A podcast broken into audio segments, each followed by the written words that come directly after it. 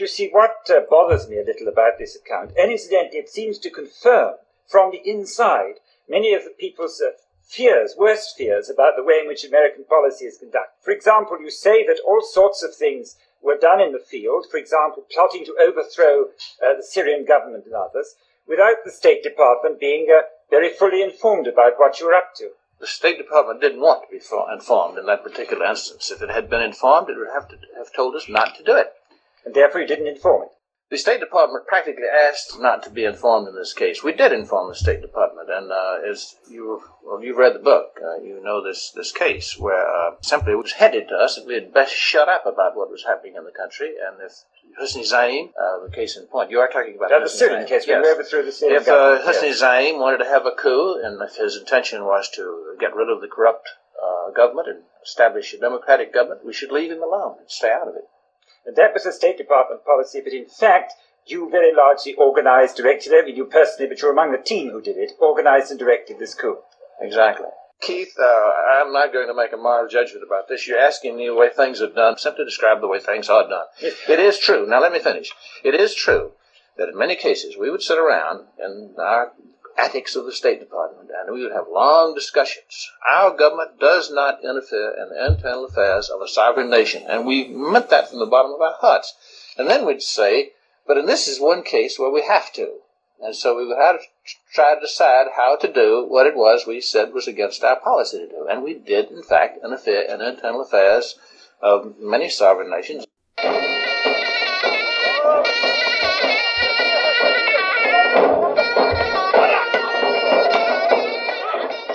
Port of Latakia, northern Syria, the dock workers stage a jamboree. They're celebrating the passing of a new law that takes all Syrian dock workers into the government controlled Workers' Federation. From now on, they will get more pay, they will work only eight hours a day, not 18, and they will no longer depend on the whims or corruption of the Taliban. The socialist state is in command. Tempers are short.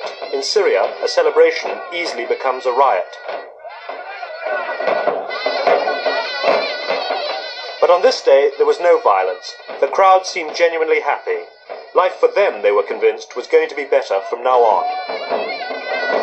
Just over one year ago, the left wing of an already socialist government seized power in Syria. After one of the bloodiest coups d'etats in Syria's turbulent recent history, the new Ba'ath, or Renaissance Party, announced that it was the first government to genuinely represent the Syrian masses. And it's Damascus, more than any other Arab city, that's been the centre of Arab nationalism. It's got a history of bitter struggles against Turks and French. Now every Syrian feels that the fight is against Israel and the West. The man in the street believes that recently the Americans plotted to overthrow their government, and the evidence is strong. In the cafes, politics are made. Syrians are certain that the West won't help them and that Russia is their friend. Does that mean that the Syrians themselves are becoming communists? Public opinion outside Syria is quite different from the uh, real situation here because the Americans and all the allies who cooperate with America are describing Syria to be communist. But they are quite mistaken because of many reasons. First of all, Syria is known to be an uh, Islamic country.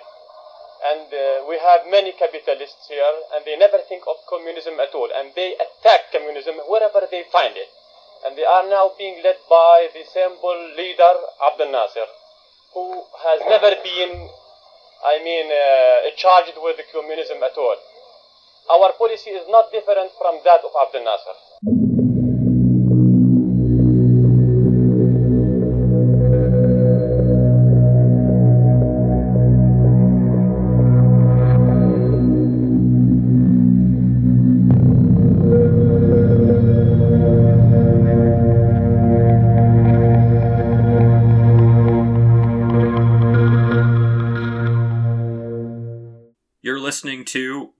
Happened to Syria, a podcast about the country, the people, and their impact on the wider world. Today, we're doing something different. We're going back in time even further than usual to examine what led to the events of 2011 in Syria. One cannot understand how Syria became the way that it is today without understanding what happened in the 20th century. In the aftermath of World War II, a fledgling democracy located in the center of the Middle East was plagued by one coup d'etat after another.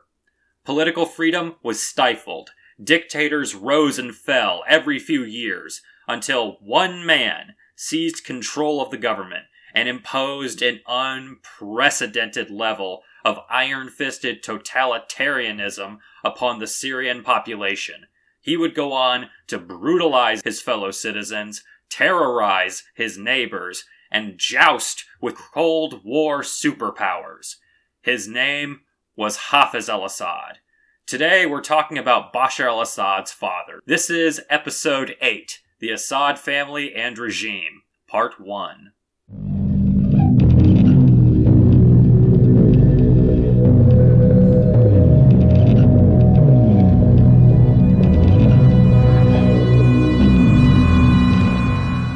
Hafiz al Assad was born on October 6, 1930, in, in, a village called, I'm probably doing a poor job pronouncing it, Kardaha.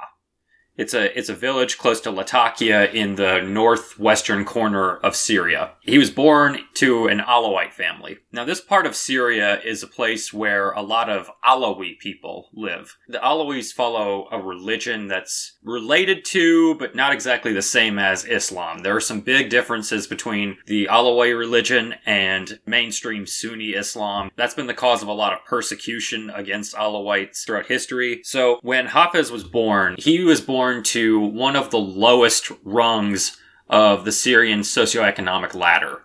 He was born to a poor family in a small rural village who also happen to be religious minorities in a country where the elites are almost all Sunni Muslim. So in addition to this, his uh, just the difficulties associated with growing up in poverty, there's also an element of sectarian discrimination going on.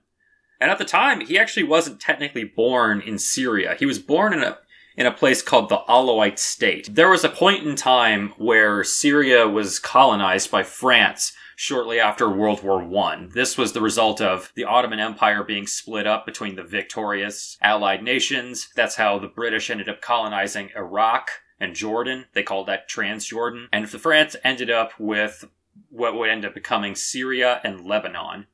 As was often the case with the European imperial powers, the French practiced what was called divide and rule. They would look at pre existing societal conditions in places where they conquered and use those to their own advantage. In the case of Syria, this involved pitting the Sunni Muslim majority of the population against the Alawi people, the Druze, the Christians. The name says it all divide and rule. It's easier to control these people in the territory when they're not all united against you. That was the number one fear that the French had. That would eventually take place during the Great Syrian Revolt. So the Great Syrian Revolt of 1925 to 1927 was this really big, devastating war. It was kind of it was kind of like uh, almost like the Syrian version of their War of Independence, except this time the uh, the freedom fighters didn't win.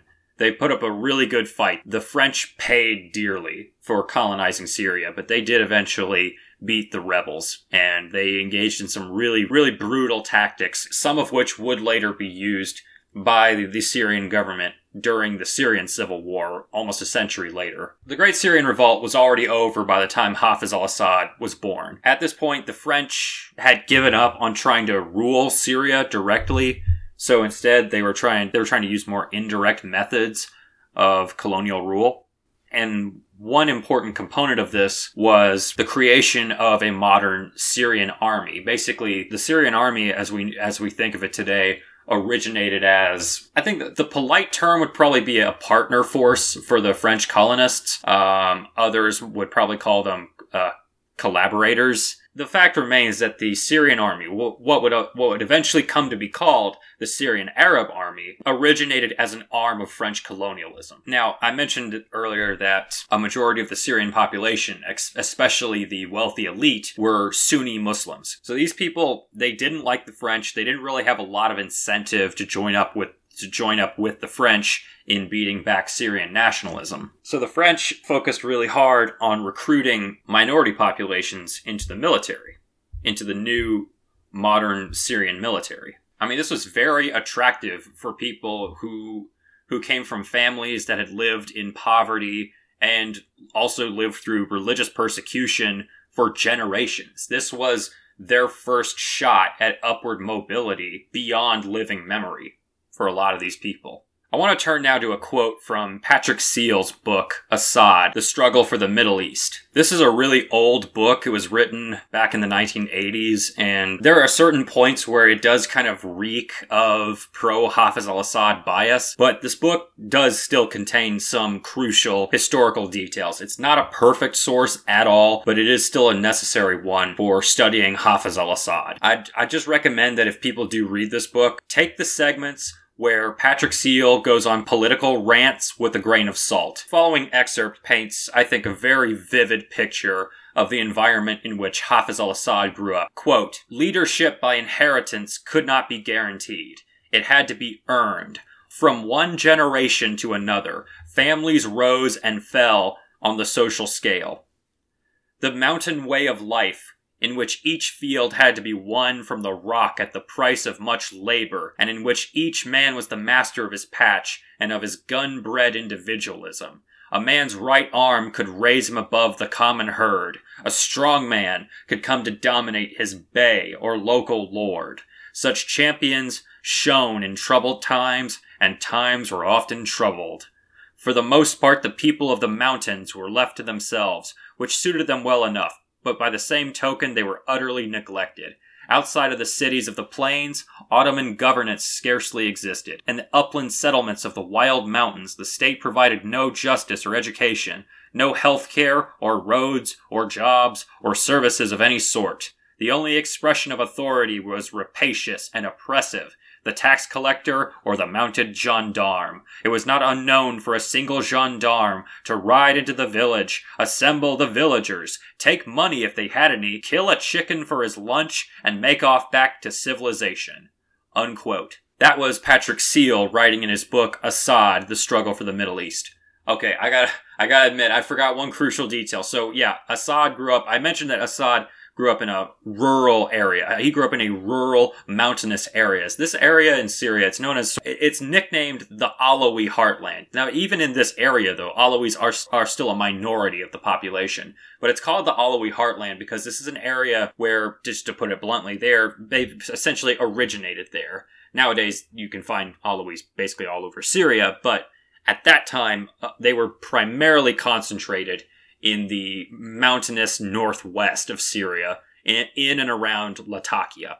And as is often the case, I mean, people people who live in mountains tend to they oftentimes flock there to get away from governments they don't like. And they, they couldn't entirely get away from it, but you know, they nowadays they at least they're not living directly under Sunni Muslim elites who had at various points in history persecuted them. So it makes sense why a lot of a lot of Alawis ended up settling in these remote mountainous areas.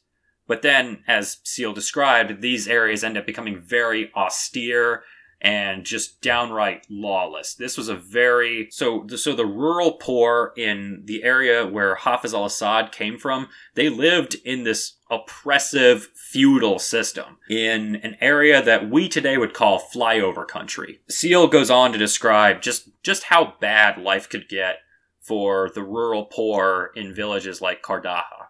Quote, Puffed up by wealth, the owner of a village demanded the same deference in town as was given to him on the land. He was the candidate at elections, the spokesman for the community, the host when important guests passed through. On his estates, he demanded total obedience and docility from his landless serfs. Those he needed he housed in the village, others he expelled. The sharecropper had no say, could appeal to no authority, had nowhere else to go, was despised by others, and despised himself. One practice caused particular gall the treatment of peasant women by the landowning men. Hardly a girl could become engaged without the approval of the boss. Newlyweds could not build a house without his permission, and if he wanted a girl and she resisted, she and her whole family risked being forced off the land. Unquote. Once again, that was Patrick Seale writing in his book, Assad, The Struggle for the Middle East. So, it's not a stretch to say that Alawis had it bad when Hafez al Assad was a kid. They had it rough. They were an oppressed underclass. And, and going back to what Patrick Seale was saying about the treatment of peasant women, it was not uncommon for young Alawi women from these poor rural families to be sent into the cities to work for wealthy Sunni elites as indentured servants. They would do all kinds of just un- really unpleasant domestic work. And unfortunately, this was an environment where they really could be abused with impunity. So I say all this just to provide context for why, even though the French were so hated, the French were I mean, if you if you get colonized by the French, you're in for a rough time. There's just yeah, it's just the way it is. So everybody, eh, so pretty much all Syrians hated the French colonists, but even those who hated the French were desperate for some opportunity for a better life because their lives were just awful. When the French created this new Syrian nation state, out of what had once been an, a province of the Ottoman Empire with a new modern Syrian army.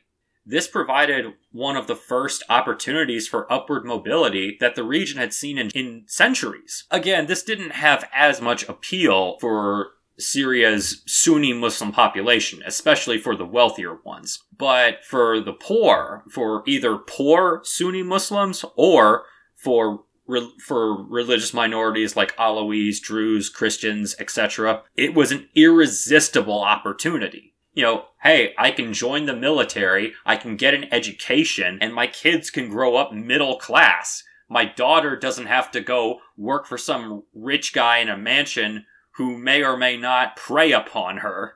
You know, who wouldn't take that? Doesn't everybody want to give their kids a better life than the way that they grew up? Especially if they grew up dirt poor, being abused all the time? This new Syrian army created by the French to help them control this new Syrian nation state would go on to have drastic consequences. Wendy Pearlman expands on this in her book We Crossed a Bridge and It Trembled. This is a this is a passage where she quotes a professor named Mohammed from Jobar. Quote, the new Syrian state inherited a Syrian army designed by the French, and the French designed it for divide and rule. They appealed to religious minorities to go into the army, minorities were in an economic situation where they naturally wanted jobs. The French saw that, and at the same time they wanted to put them against the Sunni Muslim majority, which largely opposed the French. The result was an army that drew too heavily on minority communities. Unquote. That was Mohammed, a professor from Jobar, quoted by Dr. Wendy Pearlman in, in her book, We Crossed a Bridge and It Trembled. So at the start, in the 1930s, where we're at right now, a majority of the Syrian population is Sunni Muslim, and this is a state that is largely controlled by Sunni Muslims. But because you have a far larger percentage of the minority populations joining the new Syrian military, this is going to create a situation where when the military eventually takes over the country, you have the minority populations usurping a majority of the population. But Hafez couldn't just go straight into the military. First, he had to get an education. Now, even though even though he didn't come from money, Hafez al-Assad stood out as a kid for being a gifted student, and this led to him eventually being sent to a boarding school in Latakia. At only nine years old, Hafez al-Assad moves from his rural mountain village to Latakia, this big city in northwest Syria. He, he's a country boy who moves to the city. He's all by himself He's poor. And oh, by the way, he's a religious minority surrounded by Sunni students, some of whom are loaded with cash. I distinctly remember a part in Patrick Seale's book, Assad, the Struggle for Syria, where he quotes Assad himself recounting how these wealthy Sunni boys were just terrorizing fellow students and even the teachers. Like, you know the bullies are bad when they're going after the teachers. so while Hafiz al Assad was going to school as a young man and probably having not the easiest time going through adolescence being all by himself away from his family, he gradually got involved in politics. He was one of those young people who, like, right around the age of 13 or so, starts to, like, get interested in politics and starts learning about it. And that sort of sends them off on this journey throughout their lives. Hafiz was one of those people. So he started looking into the, the different political parties where Alawites were basically allowed to join. Political parties where Alawites pretty much all secular parties. 20th century nationalism, sometimes what we would call fascism, or in other cases, just full blown communists. So these parties include the Syrian Communist Party, the Syrian Social Nationalist Party, or SSNP. Those guys are basically dime store Levantine Nazis. And then you've also got the good old Arab Ba'ath Party, Ba'ath meaning rebirth in, in Arabic. If, if you type B A A, there's two A's, T H, Ba'ath Party, or, or just type Ba'athist. If you type it in Google or Google Images, you're going to get pictures of guys like Saddam Hussein and Hafiz al Assad and Bashar al Assad. Hafiz kind of bounced around between different groups. He had some friends in the SSNP, but eventually he decided to go with the, I guess you could say, right wing Ba'ath Party. So the thing about the Ba'ath Party, at this point, I, I, I, should say this is 1946. This is right after World War II. So it wasn't that long ago that people like Hitler and Mussolini were very influential across the world. They were, they were very well known international figures. And am- among the various nationalists, that could be found throughout the Middle East, there were there were left and right wing nationalists. I mean, what they had in common was that they wanted to make their nations strong and influential on the world stage. But ideologically, they came from different camps. And in the case of the Ba'ath Party, in, a, in a different situation, in a different country, for example, people in Syria who would join the Ba'ath Party probably would have joined a fascist party. It's an oversimplification to say that the Ba'ath Party is a far right party because there are basically right and left wing factions at, at, that point within the Ba'ath Party. So at this point, Hafiz al Assad's a teenager. this is the mid 1940s. World War II has just come to an end. And Hafiz starts looking around at the various political parties in Latakia that would allow Alawites to join. The secular parties were the ones that allowed Alawites to join because the, the religious fundamentalist parties were typically Islamist parties like the Muslim Brotherhood. And the Muslim Brotherhood is not a monolith. So they, they have branches in, they have different branches in different countries. And different branches in these different countries have different ways of going about trying to promote what scholars call political Islam or politics derived from their interpretation of Islam. And the Muslim Brotherhood, in the, especially in the case of Syria, was allied with the wealthy conservatives.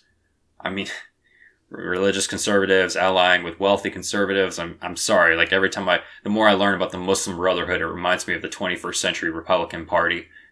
But anyway, back to Syria in the 1940s. In addition to the Muslim Brotherhood, you also had several secular parties in Syria. And typically, people who were not Sunni Muslim, they typically ended up in the secular parties because that's where they felt welcome. So this includes the Syrian Communist Party, the Syrian Social Nationalist Party, and those guys are basically uh, dime store Levantine Nazis, and and also the Arab Ba'ath Party. Ba'ath is Arabic for rebirth. This is the the Arab Rebirth Party. The Ba'athist ideology basically holds that the Arabs were once the greatest people on earth through a series of unfortunate historical events. They have been divided and subjugated, and they will once again be the strongest people in the world by uniting all together. There are left wing Baathists, there are right wing Baathists, there are several different types of Baathists, but frankly, Baathism is best described as just its own thing rather than trying to pinpoint somewhere on the left right political spectrum. You know, at, at, least in the case of like the Syrian Communist Party or the Syrian Social Nationalist Party, it's, it's pretty damn clear that one of them is a far left party and one of them's a far right party. Social Nationalist, come on. It's right there. But with the Ba'ath, it's much, much, much more complicated because al Assad chose to join when he was 16 years old. So as a result, Assad ends up spending his teenage years going to school, studying, but also outside of school, he is engaged. He's engaging in, in political organizing. He's a teenage political activist at, at, at a time when Syria did have kind of a democratic government. It wasn't the the freest democracy. It wasn't the most transparent democracy or stable democracy for that matter, but it was much much more democratic than it would be later on. So at this point in time, a brief period where people in Syria can organize politically without fear of retaliation from the state. However, Assad did face retaliation from political opponents. Patrick Seale writes in his book, Assad, The Struggle for the Middle East, quote, Within two years of the founding conference, the Ba'ath Party in Latakia had outstripped its principal competitors, the Communists and the Syrian National Party, and was brought up hard against the fundamentalist Muslim Brotherhood, religious conservatives, in alliance with the city elites, with whom it was thereafter to wage a war without quarter. The Ba'ath Party, secular, minoritarian, aggressive, was the natural enemy of the Brotherhood, who picked out Hafiz al Assad, already something of a student leader, and repeatedly tried to beat him up. Once in 1948, members of the Muslim Brotherhood caught Assad on his own and knifed him in the back. The wound took several weeks to heal.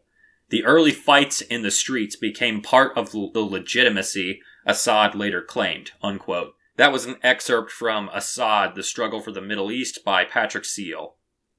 When people talk about Hafiz al Assad and the Muslim Brotherhood, they usually talk about the conflict that took place in the late 70s to early 80s, and we will get there. Believe me, we will. But what often gets lost is the fact that Hafiz al Assad had personal confrontations with members of the Syrian Muslim Brotherhood as a teenager. Uh, according to the story, which, okay, maybe it's true, maybe it's not, there are anecdotes at least, of Hafiz al Assad engaging in street fights and sometimes getting pretty badly hurt.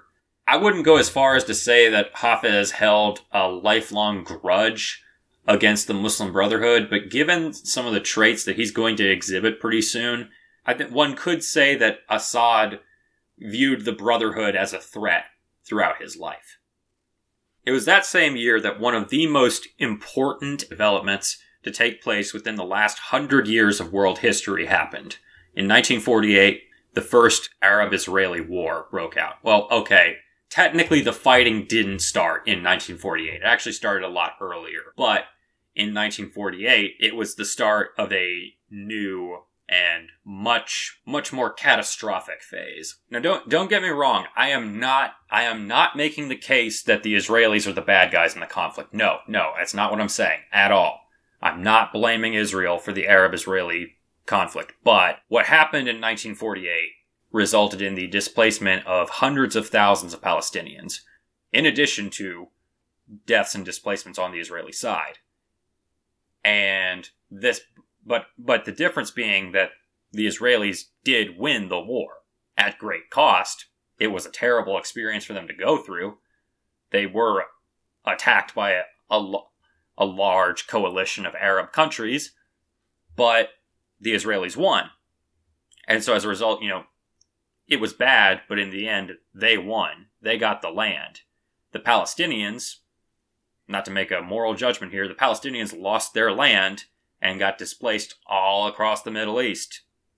And there were uh, so many other second and third order effects resulting from Israel winning the 1948 war. But for our purposes, the consequences that the war in 1948 had for Syria were permanent. Alia Malek writes in her memoir, The Home That Was Our Country, quote, The Syrian military became a scapegoat for the humiliation Syrians felt as a nation that was vanquished. However, like the elites or the new political parties, not all officers thought with one mind.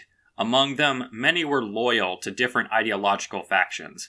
Sometimes that even meant being more loyal to military strongmen outside of, outside of Syria, such as Egypt or Iraq, than to a class that they were never part of inside Syria, with the old elites able to dominate and manipulate institutions that should have been democratic. the ideologues became willing to work with the military in hopes of bringing about the envisioned changes. As might have been expected, the men with guns could and would dump the philosophers. Thus, Syrians were introduced to the coup d'etat, the attempted coup d'etat, and the counter coup. While each coup that took place had different goals based on the philosophies of whoever was backing it, all tended to follow a similar process.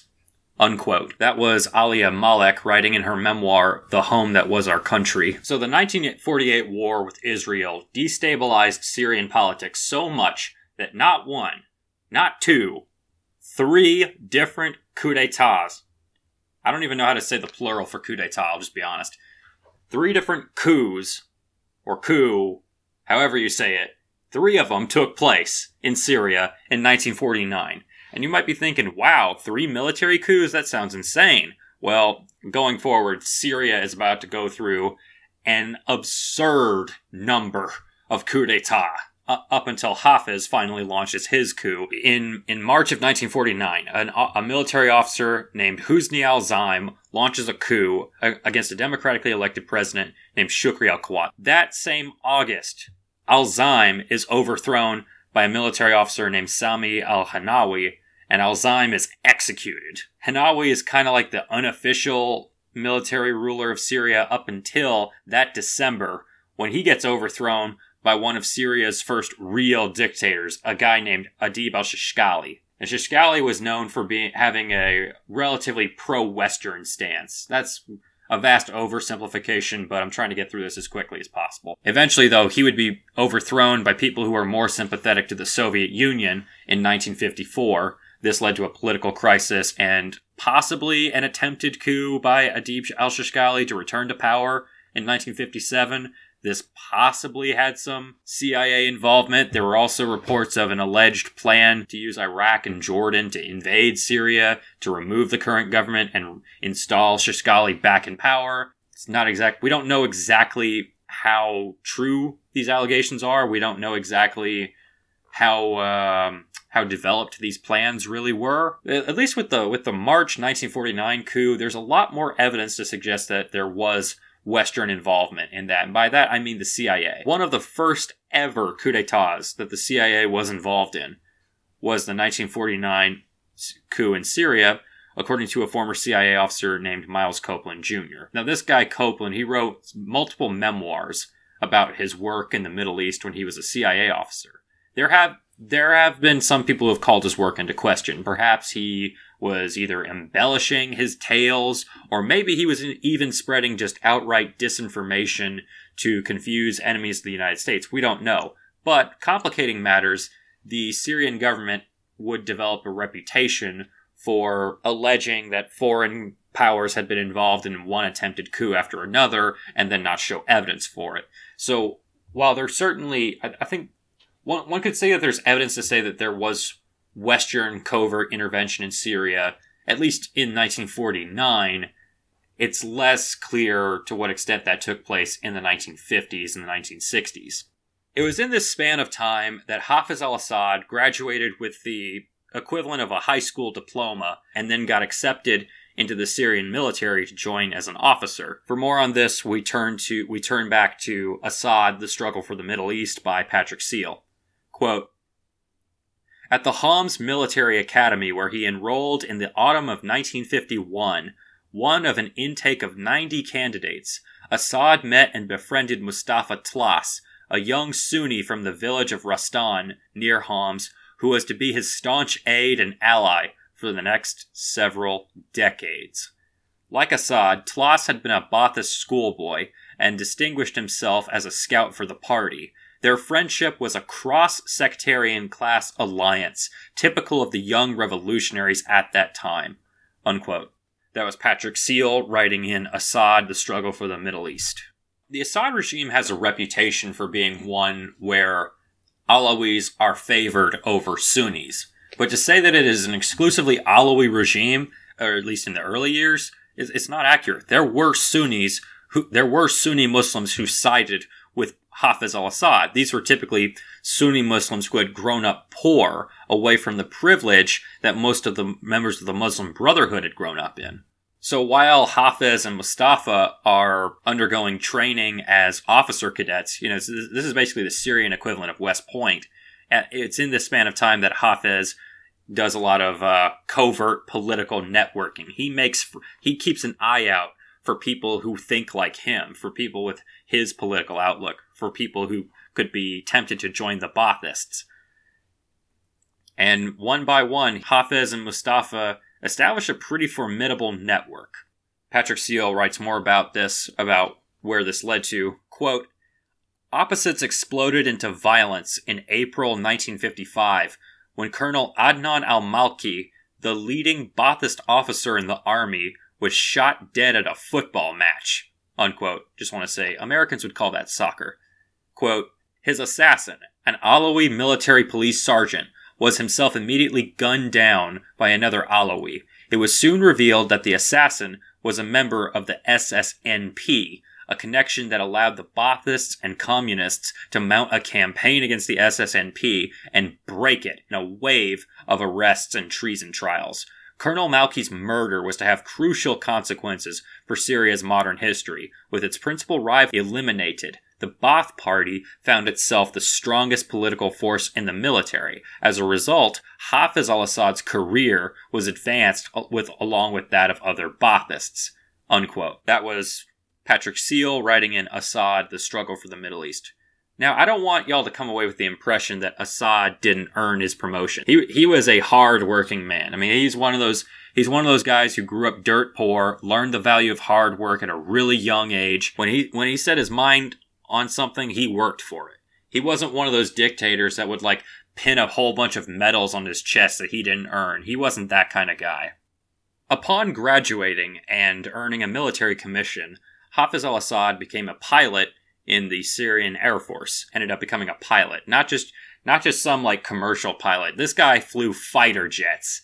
Yeah, ni- 1950s fighter jets, you know. And this would this would lead to him undergoing training in Egypt and also even the Soviet Union. So Hafiz al-Assad, this guy who grew up dirt poor in a small village outside of Latakia, has managed to work his way to flying some of the most advanced fighter jets on the planet. This goes to show the kind of upward mobility that the Syrian military allowed, especially for people from the religious minority communities. So his day job is to fly fighter jets and train for future war with Israel. And when he's not working, he's engaging in covert political organizing. He's just keeping an eye out for people who he could persuade to join his side. And eventually he develops this clique within the Syrian military that would get together in private to talk about politics and how to overthrow the government that they serve. They took inspiration from Egypt's leader at the time, Gamal Abdel Nasser. He overthrew King Farouk in 1952. This set a major precedent for governments in the Middle East. Like it, it ushered in a new era of long-standing monarchs or other old institutions being overthrown by upstart nationalistic military officers. And so by now, in the uh, late 1950s, the Syrian government, you know, they're not stupid. They know that this is a risk that they face. Sam Dagher writes about the dangers that Hafez al-Assad and his comrades faced in Dagher's book, Assad or We Burn the Country. Quote, cadets risked expulsion if, if they broached subject of politics, but Hafez, Mustafa, and like-minded Baathists still found time in between pilot training courses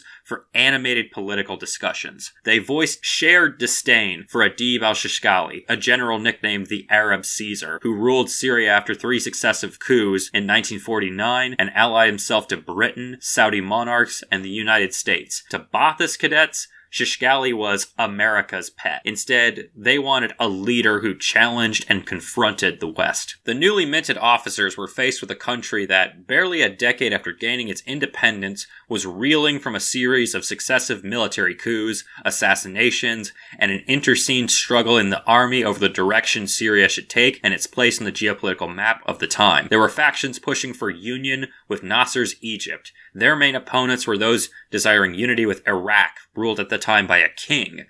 These officers wanted Syria to be part of the so called Baghdad Pact, a United States backed organization which included Britain, Iraq, Pakistan, the Shah's Iran, and Turkey, against Soviet encroachment in the oil rich and strategic Middle East. Communists were also gaining strength in the army and wanted to see Syria firmly anchored in the Soviet camp. As in ancient times, Syria was at the crossroads of civilizations and ideologies. Hafiz and Mustafa were mere lieutenants, but were in the thick of all the army intrigue, and like most Ba'athist officers, they believed that their survival meant throwing their lot in with the Nasserists against the others, especially after Nasser's popularity surged following the 1956 Suez Crisis. In the fall of 1957, while Hafiz al Assad was posted at the Mezeh air base in Damascus, Mustafa Tlass was part of an army contingent sent to Aleppo as a show of force to dissuade Turkey from making an incursion into Syria. The Turks had amassed troops at the border at the behest of the American allies,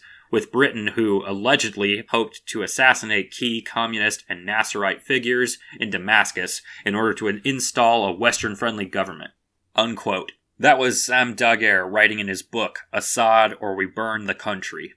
So Hafiz and Mustafa and their friends, these guys are in their 20s, but they are in the thick of international intrigue. That's what can happen when somebody who grew up poor in a village full of religious minorities joins the Syrian military. That is the kind of upward mobility that this allows. Faction within the Syrian military that wanted to unify with Egypt got their way. Syria and Egypt, two different nations, unified into one the United Arab Republic. So again, regarding Nasser, Gamal Abdel Nasser, say whatever you will about him as a person and what he did, he was an idolized figure among Arab nationalists at the time. And this includes the Syrian officers who were pushing and pushing and pushing for Syria to unify with Egypt. The thing about Arab nationalists is like, in somewhat paradoxical ways, they believe that the various Arab states that exist right now, you know, Egypt, Syria, Iraq, Algeria, you name it. In order to regain their place as one of the dominant peoples of the world, they all have to reunify into one gigantic nation state. It's completely insane, but it's what they believe. And the thing about the 1950s is that this is the pinnacle of Arab nationalism. You've got an Arab nationalist who overthrows the king of Egypt. Now suddenly he's one of the leading figures in the Middle East and then and then he gets attacked by Britain, France, and Israel in 1956. Eventually, they get pressured to, to, to back off, but he makes it look like that he beat them. So suddenly his popularity skyrockets among his people. Again, Gamal Abdel Nasser, it's, it's not an exaggeration to say that he was an idolized figure at that time by Arab nationalists. And as a result, the a lot of the Syrian officers who had long who had been idolizing him for years when they found themselves under his leadership, they were disappointed. Oh man, it was not at all what they were expecting. The Syrians basically just got dominated by the Egyptians, and they really resented that. And it turns out in the same year that Syria unified with Egypt to become the United Arab Republic, Hafiz al Assad entered his own very important personal union. For this, we turn back to Assad, The Struggle for the Middle East by Patrick Seale. Quote, in 1958, Air Force Lieutenant Hafiz al Assad was determined to marry Anissa Makhlouf, a girl he had known since childhood and whom he had singled out when he was in his early 20s. He had fallen in love with her on his return from his training course in Egypt. She was a school teacher of demure good manners, a trim, dark haired young woman close to his age who had been most respectably educated at the French run convent of the Sacred Heart at Banias on the coast. But there were considerable obstacles to, to a marriage, which only sharpened Assad's resolve to overcome them. Unquote. That was Patrick Seale writing in his book Assad, The Struggle for the Middle East. Anissa's family was much wealthier than Hafiz al Assad. That right there is typically a deal breaker when it comes to trying to arrange a marriage in Syria. A buddy of mine from Damascus once described it to me as uh, a marriage in Syria. It's not a marriage between individuals, it's a marriage between two families. So, if a man and a woman are in love with each other, the traditional thing that most people to this day in Syria still do, they go to their parents. The man goes to the woman's parents, and he has to get her father's permission. When Hafiz approached Anissa's dad, he was not thrilled. Because number one, this guy has nowhere near as much money as we do. It, it probably goes without saying that most most men in Anisa's father's position are not going to approve of that. But an even bigger obstacle is the fact that they were not Baathists. They did not like Baathists because they supported the SSNP, the Syrian Social Nationalist Party, aka the Levantine Nazis. Despite the fact that like the SSNP and the a lot of the Baath party's ideologies are actually really similar to each other with some differences. The SSNP and the Baath did not get along with each other, mostly because of that whole murder of that colonel I described earlier and all the other rivalries that took place before. It's just your typical interpersonal conflict more so than a political thing. Now, stories of two young people in love who face disapproval from their families are not that uncommon in Syria. These tales typically end with the young lady's father putting his foot down and sending the young man off with a heartbreaking memory that haunts him for the rest of his life. But Hafiz al Assad appears to have been one of the rare examples of a suitor who overcame his soulmate's disapproving dad and managed to marry Anisa Makhlouf. This was the beginning of a major political alliance between two families who would soon become the most powerful within the country. This is why a guy named Rami Makhlouf, remember Anisa Makhlouf, the Makhlouf family, this is why a guy named Rami Makhlouf managed to become the richest man in Syria decades later because he was the dictator's cousin. What this anecdote demonstrates is that Hafez al Assad possessed an exceptional force of will, a tendency for persistent and ruthless pursuit of ambitions. This personality trait will be a dominant feature of Assad's military and political career, leading to people like Henry Kissinger coming to regard him as a formidable opponent.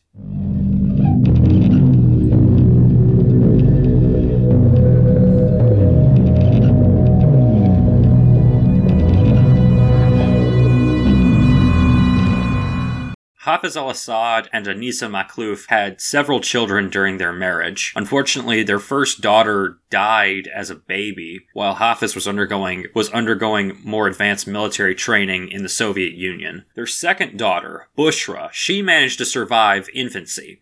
And according to some accounts, Bushra became Hafez's favorite of his children.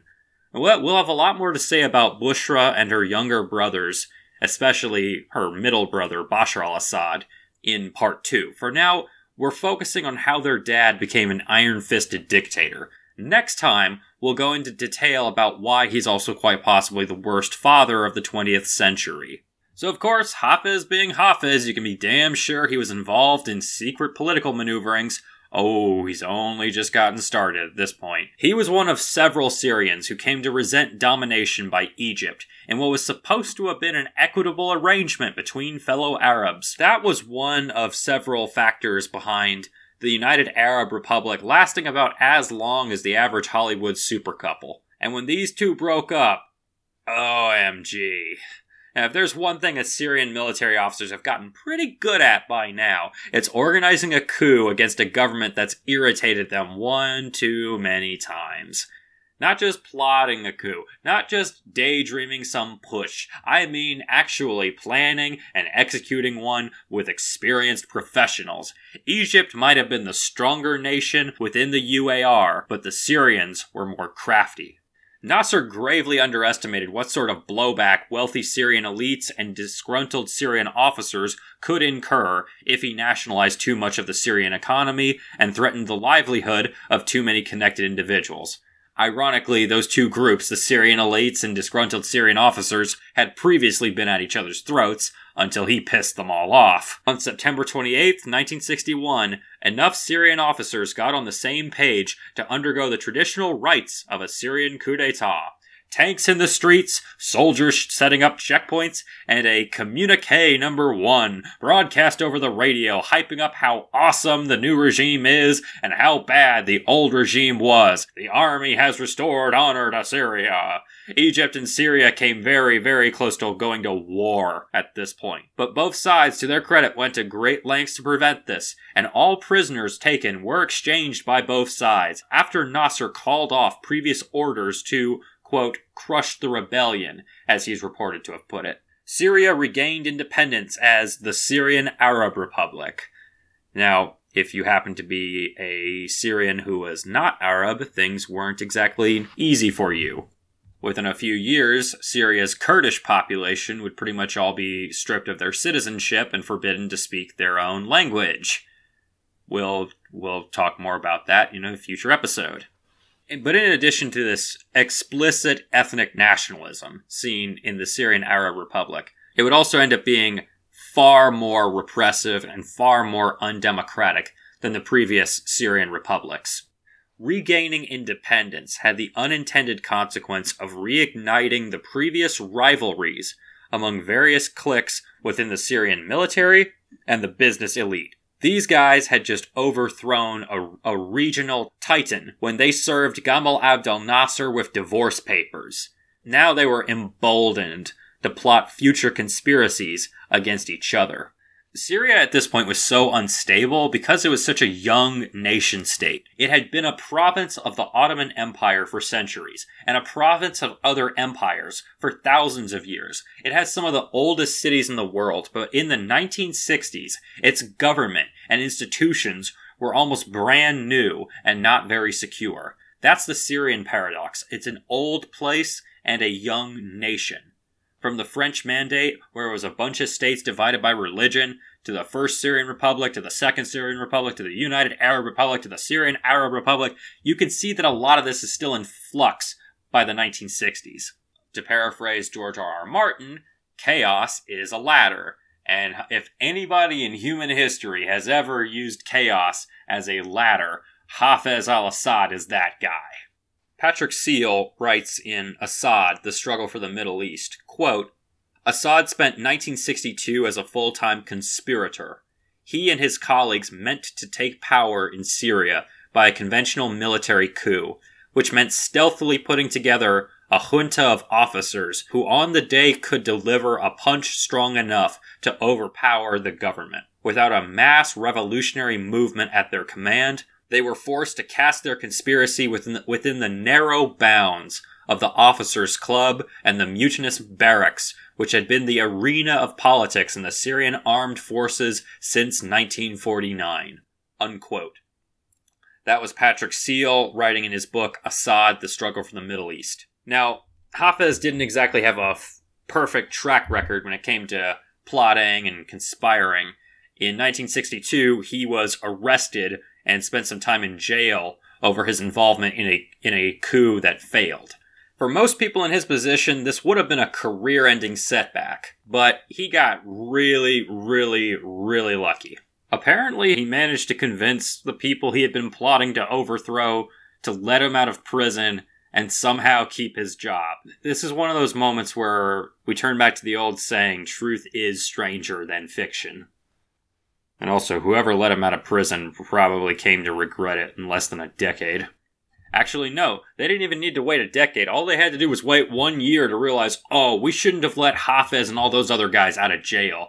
Because in 1963, another coup, but this time perhaps the most consequential coup d'etat yet in Syria, took place. On March 8th, 1963, a cabal of Syrian military officers overthrew the government that had overthrown pro-Egypt government in 1961 and broken up the United Arab Republic.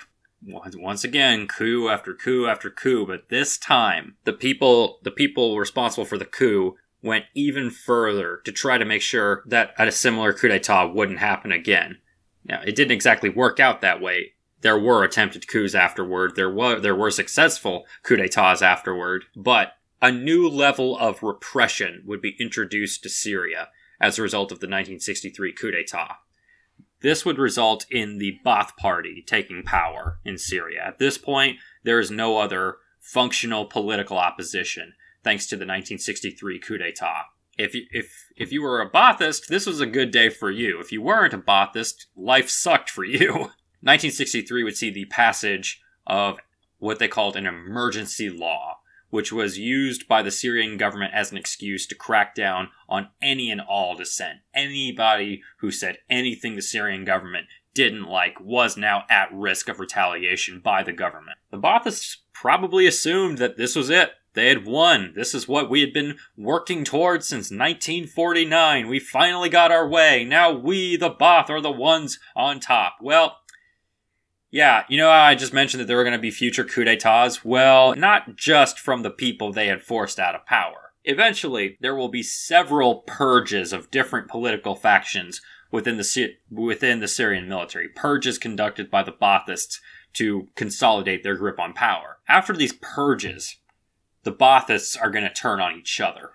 Specifically, the political leaders and the younger, rougher military leaders. They're going to find themselves at each other's throats. Hafiz al Assad was on the side of the military leadership, which was then led by a kind of really weird dude named Salah Jadid. For quite a long time, Hafez and Jadid were close allies. They were both Baathists, they had known each other for a long time, and they had conspired together for years and years and years to bring about what eventually led to the 1963 coup. But then, Jadid found himself in conflict with the founders of the Ba'ath Party. This includes guys like Michel Aflaq, yeah, go ahead. Make the Aflac joke. Please go ahead. Get out of your system. So, Michel Aflaq and Salah Jadid didn't see eye to eye on really anything.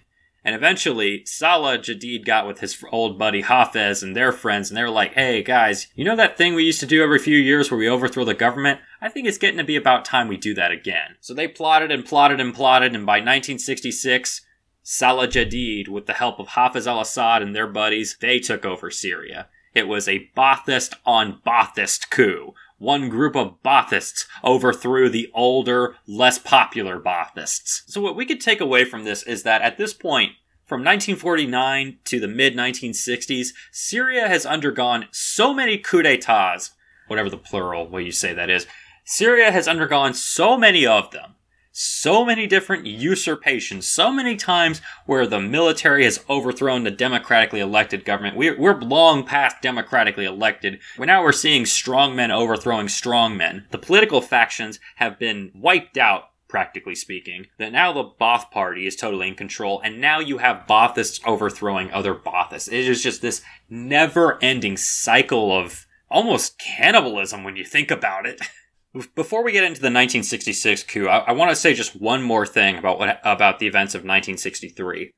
There's a picture, a photograph that was taken of three of the main leaders of the 1963 coup. It's a grainy black and white photo, but even as poor quality as it is, you can see the happiness and triumph in their eyes. These three dudes' names are Salim Hatoum, Mohammed Omran and Salah Jadid. They look so happy in that photograph. And in less than 10 years, two of these men will be dead, and one of them will be in prison where he will spend the rest of his life. That's the thing about a nation state where coup d'etat is frequent, success is often short lived. Oh, I almost forgot a couple of really crucial details. My mistake. Somewhere about 800 people were killed in the 1963 coup d'etat in Syria. This is the deadliest coup thus far. 800 people were killed. 800 people were killed. This was not a bloodless coup where the military rolls in and nobody does any shooting, though there was shooting. There was definitely shooting going on you know, rather th- rather than just fold and run away like like usual when a head of state realizes that a coup is taking place, the people being overthrown ordered units loyal to them to fight back. And this is where Hafiz al-Assad has one of his most badass moments. Hafiz al-Assad was given the task of capturing a key airbase. Now the people at this base had been ordered to get in the air and start bombing the people behind the coup. So Hafez had to stop that from happening in order for the coup to be successful. But he couldn't just take the base by force. He just he didn't have enough men to do it. So he encircles the airbase right before the planes go up in the air. And then he sends an emissary down to talk to the people at the base. And Assad warns them that he will start shelling the entire base if they don't surrender.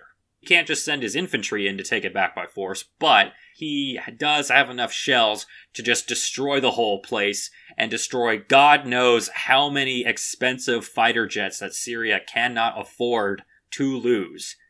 This would cripple the Syrian Air Force. if Hafez went through with shelling the airbase. So the guys at the airbase are like, you know, our country will never recover from this. And Hafez just like, too bad. Either surrender or die. Did I not mention that Hafez al Assad is an extraordinarily ruthless person? And yeah, they surrendered. That was one of Hafez al Assad's moments of glory, if you will. We can see how over time he's gone from playing a peripheral role in, in one coup after another to playing a pivotal role. And his increasing prominence among the conspirators will eventually put him in conflict with Ba'ath Party leaders like Michel Aflaq and later on with Salah Jadid. So, now that we're back on track with the details that I accidentally left out, after a few years of Ba'athist on Ba'athist conflict, various interpersonal rivalries simmering over time, this, this eventually led to the coup of 1966. You, you remember that photograph I mentioned of the coup in 1963 where those three guys are hugging each other, celebrating Salim Hatoum, Mohammed Omran, Salah Jadid? Those guys, well, they ended up on opposite sides of the coup in 66. So Mohammed Omran, the guy in the middle of that picture who is shown hugging Salah Jadid and Salim Hatoum, Omran was among the old guard who got overthrown in 1966 by Salah Jadid, Salim Hatoum, along with Hafiz al-Assad and his old buddy Mustafa Tlass. Damn. This is one of the most tragically ironic pictures I think I've ever seen, really. Muhammad um, so Muhammad Omran and other elites such as Michel Aflaq, Salah al-Din al-Bitar, and Amin al-Hafiz, the old guard of the Syrian Baathists, they got kicked out. Not only kicked out of the party, they got kicked out of Syria. When they got the men who had previously been the most powerful in the country were now reduced to fleeing the country. Now, this coup d'etat in 1966 would have the effect of creating a permanent schism among Baathists in Syria versus those in Iraq. The Baathists who got overthrown in 66, they fled to Iraq, which was then also dominated by a Baathist government. This would lead to the Syrian Baath Party and the Iraqi Baath Party becoming mortal enemies. Hafiz al Assad and Saddam Hussein hated each other. Well, we'll get to that in great detail in part two. In 1966, Hafiz al Assad was 40 years old. After serving as a fighter pilot in the Syrian Air Force for a long time, he had risen up the ranks, been promoted to the rank of Major General. He was now commander of the Syrian Air Force prior to the 1966 coup. As a direct result of his involvement in the 1966 coup, which elevated Salah Jadid to the role of unofficial dictator, Hafez al Assad became the Minister of Defense. That is how close Assad was to Jadid. He was one of Jadid's right hand guys. They were close allies until the following year. In 1967, Arab nationalists experienced their greatest catastrophe. A setback so bad that they never recovered from it. It was the Six Day War. Long-standing tensions between Israel and its neighbors boiled over into war once again in 1967. But this time, Israel famously seized the upper hand early on with a series of preemptive airstrikes.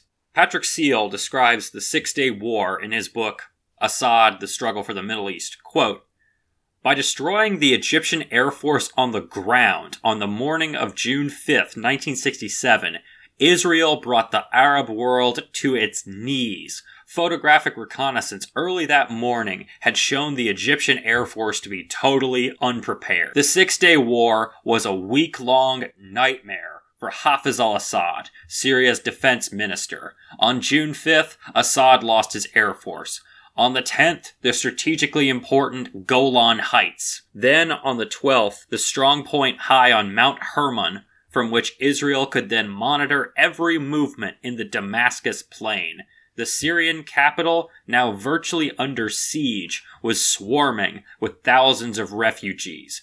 Unable to sleep, he fainted with fatigue at the defense ministry, and when the immediate and when the immediate danger was over, went home and brooded over the catastrophe for three days, refusing to see anyone. The post mortem on the war provoked furious quarrels among Syria's leaders. The party, high command, and the government were racked by mutual recriminations. The officers blamed the civilians for precipitating the conflict, and the civilians denounced the officers for incompetence. Several party members demanded Assad's immediate resignation as defense minister, and an attempt was made to oust him from the regional command. It was defeated by only one vote. Unquote. That was Patrick Seale writing in Assad, The Struggle for the Middle East. It's no exaggeration to say that Hafiz al Assad spent the aftermath of the Six Day War looking for ways not only to keep his job, but also to save his own skin. He predicted that old rivals of his would take advantage of his current misfortune to oust him from the positions he took from them. Sam Dagher writes about what happened when Hafez's prediction proved accurate in his book, Assad or We Burn the Country. Quote, Syria's military leaders fretted that the crushing defeat could cost them power. As the defense minister, Hafez felt most vulnerable. He was determined to neutralize threats from wherever they came. When two banished ex comrades returned to Syria, Hafez moved quickly to arrest them on suspicion that they might act against the weakened regime. Unquote. Now, one of these people was Salim Hatoum, one of the three guys in that photograph in 1963 celebrating together. Hatoum, Omran, Jadid. Omran's been banished. He's going to get assassinated a few years later. And Hatoum, he too ended up getting banished when he when he tried to lead his own insurrection later on in 1966. And this damn fool, this damn fool Hatoum tried to lead an insurrection in his hometown which wasn't really the best idea considering that one of his rivals controlled the Syrian Air Force. Yeah, our guy Hafez. Hafez al Assad immediately put an end to Salim Hatoum's insurrection by ordering the Air Force to bomb them. That's one way of putting down an insurrection. The lesson to take away from this is that if you're going to launch an insurrection against the government, it pays to have the, the government's defense minister on your side instead of challenging him to a fight. Hatoum managed to survive that debacle, but, but he got exiled as a result. But within one year, he had he saw an opportunity to return to Syria and regain the power that he foolishly threw away in, an attempted insurrection when Hafiz al-Assad found himself in a really shaky position after the Six Day War. To describe what happened next, we, re- we turn back to Sam Dagher's Assad or We Burn the Country. Quote, when two banished ex comrades returned to Syria, Hafez moved quickly to arrest them on suspicion they might act against the weakened regime. Hafez called Mustafa Tlass and urged him to sentence them to death right away. I'll do it first thing tomorrow morning, Mustafa responded. You have to do it this minute. You do not understand. The leadership is in real crisis. There's panic that the regime may fall, Hafez insisted, stressing the impact of the loss of the Golan Heights. Mustafa immediately put on his military uniform and drove to the Army Theater building in Damascus, where a tribunal was hastily convened. Mustafa, now a lieutenant colonel, presided over the five officer court, Proceedings were filmed to show the public that losing the Golan had nothing to do with the regime's ineptitude or, Haf- or Hafiz al Assad's possible treason, as many Syrians were beginning to murmur. But it was instead the result of a conspiracy by Jordan's monarchy, the CIA, West Germany, and other enemies of the people like the two disloyal Syrian officers, Salim Hatoum and Badr Juma, who were on trial. Unquote. Yeah, remember what I said about the regime has a long history of, of accusing foreign powers of various conspiracies without evidence? Oftentimes they do that when they need an excuse for their own screw ups. Now back to the quote. Quote, Hatoum, once a member of the ruling junta, was dazed and incoherent because of severe torture. But the lesser figure, Juma, confessed the explanation Mustafa was looking for that they planned to topple the regime and put in place a government that was representative of all of Syria's political currents. Mustafa adjourned for 10 minutes and called Hafez to update him. He would issue the death sentence and carry it out instantly, and afterward he would deal with the formality of getting it approved by the junta's figurehead president. Good job, and you won't be responsible for this on your own. I and all the comrades in the leadership are with you, Hafiz al Assad assured him. Unquote. So, yeah, th- these two guys are being executed before the requirement that the that the actual president at that time be notified about the executions. That's how powerful Hafiz al-Assad was. He could do that. Now back to the quote from Sam Dagher's book. Quote, At three o'clock in the morning, Mustafa sentenced his two comrades to death by firing squad on charges of grand treason. Several reports emerged afterward that Mustafa had personally taken part in the torture and impalement of Hatum, and that Hatum was already dead when he was dragged into the prison's shooting range. Hatum's horrific execution did little to stem the disarray, recrimination, and backstabbing following what became known as the Naksa, or setback, of 1967, Israel's swift defeat of Syria and other Arab states. Unquote. So the quote that I've been reading is an excerpt from Assad or We Burn the Country by Sam Dagher. So that picture taken in 1963 of of Salim Hatum, Mohammed Umran, and Salah Jadid hugging each other, celebrating the success of that coup. Well, one of those guys is now dead, Hatum. He's just been either shot or tortured to death, depending on who you ask. Mohammed Umran is currently in exile in Lebanon. Hafez al Assad's going to have him assassinated in a few years. Now, it's just Hafez and Jadid. Hafiz and Jadid are now circling each other like two cats about to fight each other in an alley. They've had long standing political differences. Remember earlier I said that the Ba'ath Party is isn't really so much left or right wing. There are left and right wing people within it. Hafez al Assad is one of the right wing people in the Ba'ath Party, and Salah Jadid is one of the more flagrantly far left people. He took a lot of inspiration from Stalin and Mao.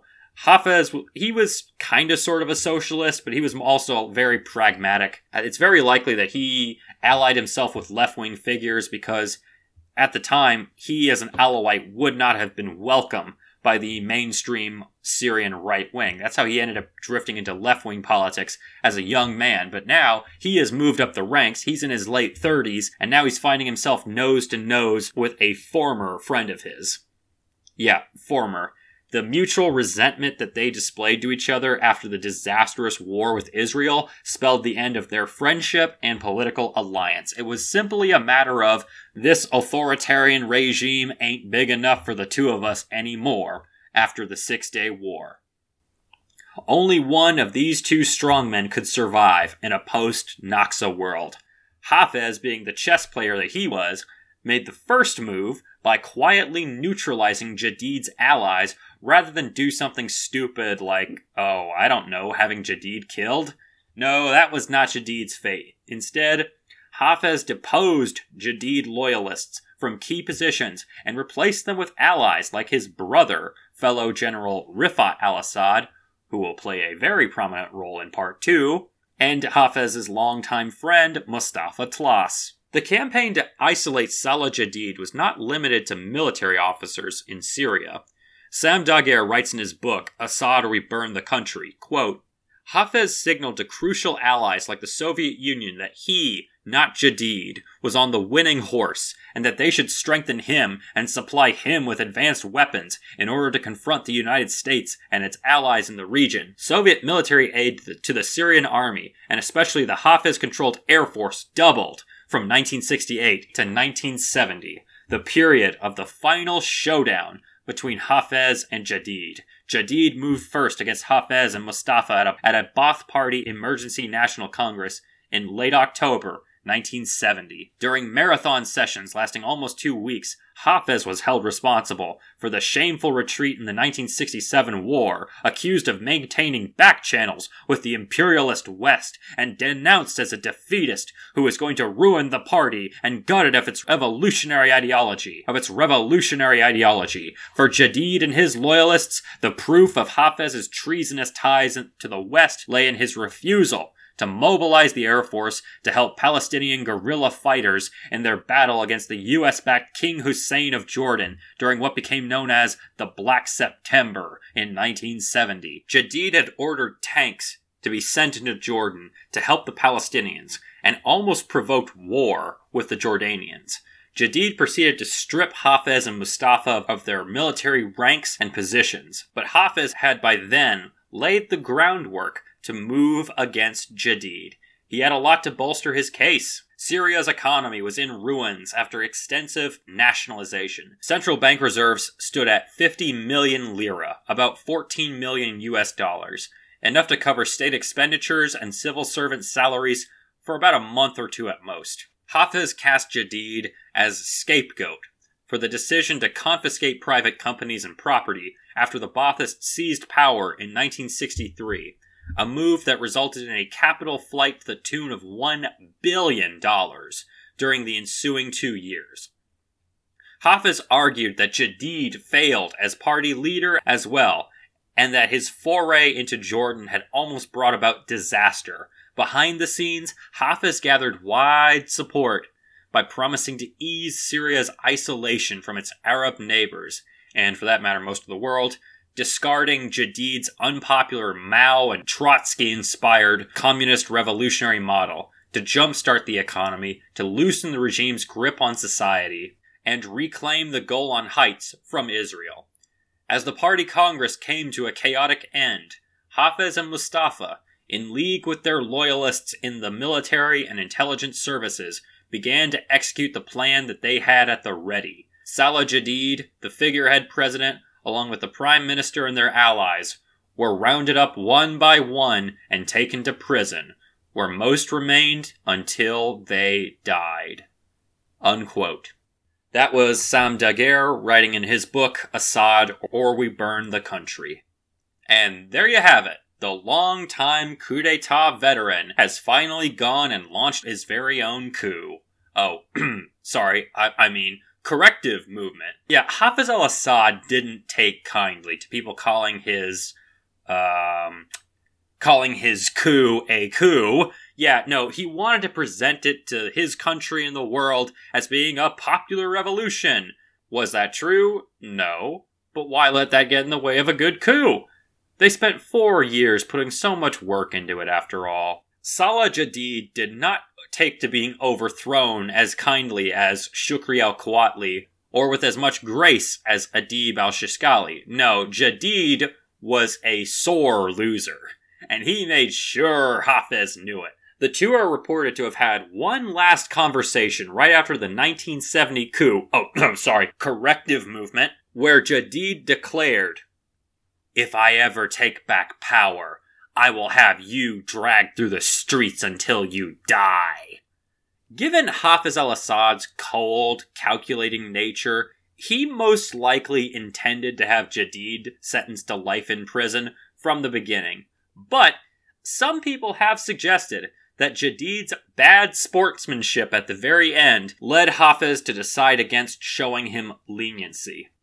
Either way, the 1970 corrective movement will be Syria's last successful coup d'etat as of the time of this recording in 2021. Hafiz al Assad will spend the early years of his autocratic governance stifling all forms of dissent. Left wing, right wing, secular, religious fundamentalist doesn't matter. If you're anti Assad, you're exiled or in prison, or dead, or being tortured. Once Hafez feels secure in his position as the iron fisted dictator of an exceptionally oppressive police state, he'll turn his attention back to Syria's long standing conflict with Israel and work to make his country a major regional power. This ambition, with that same ruthless drive to accomplish his goals, no matter how difficult or amoral, is going to get thousands of people killed when we pick this story back up.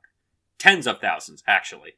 At various points, Hafez al Assad's ruthlessness and capacity for brutal collective punishment will see him go to lengths that would make the average comic book villain turn pale with horror.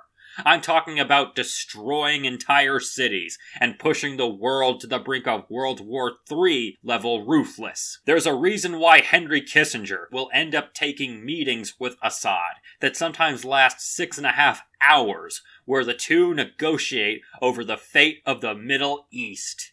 Part two of The Assad Family and Regime is going to dive headfirst into more truth is stranger than fiction territory.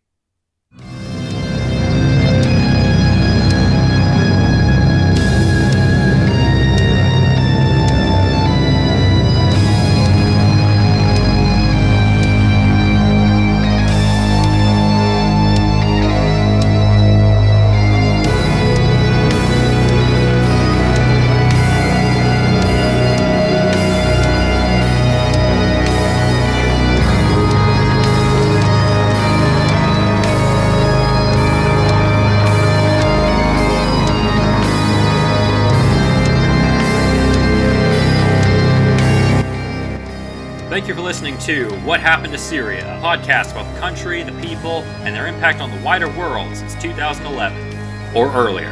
This has been our eighth episode, The Assad Family and Regime, Part 1. Follow us on Twitter at SyriaPod so you can stay up to date with future episodes. You can also email us at whathappenedtosyriapodcast at gmail.com. We encourage anyone to reach out to us if you think we got a detail wrong or if you have information relevant to the topics we discuss. If you are Syrian, part of the Syrian diaspora, or have otherwise been personally affected by events in Syria since 2011, please reach out to us. We'd love to have you on the show. If you like what you heard and want to support future episodes, please consider supporting us on Patreon. Go to patreon.com slash what happened to Syria to support us for as little as $1 a month if you want. You can also get bonus episodes for just $3 a month, or join our Discord server for $5. You can also get fan requested content and a shout out in each episode when you join as a VIP patron for $20. Shout out to our patrons on Patreon, Jaeger DePato and Evan Kennedy. Thank you to all of our listeners. I'm Sean Hastings, the creator and host of What Happened to Syria.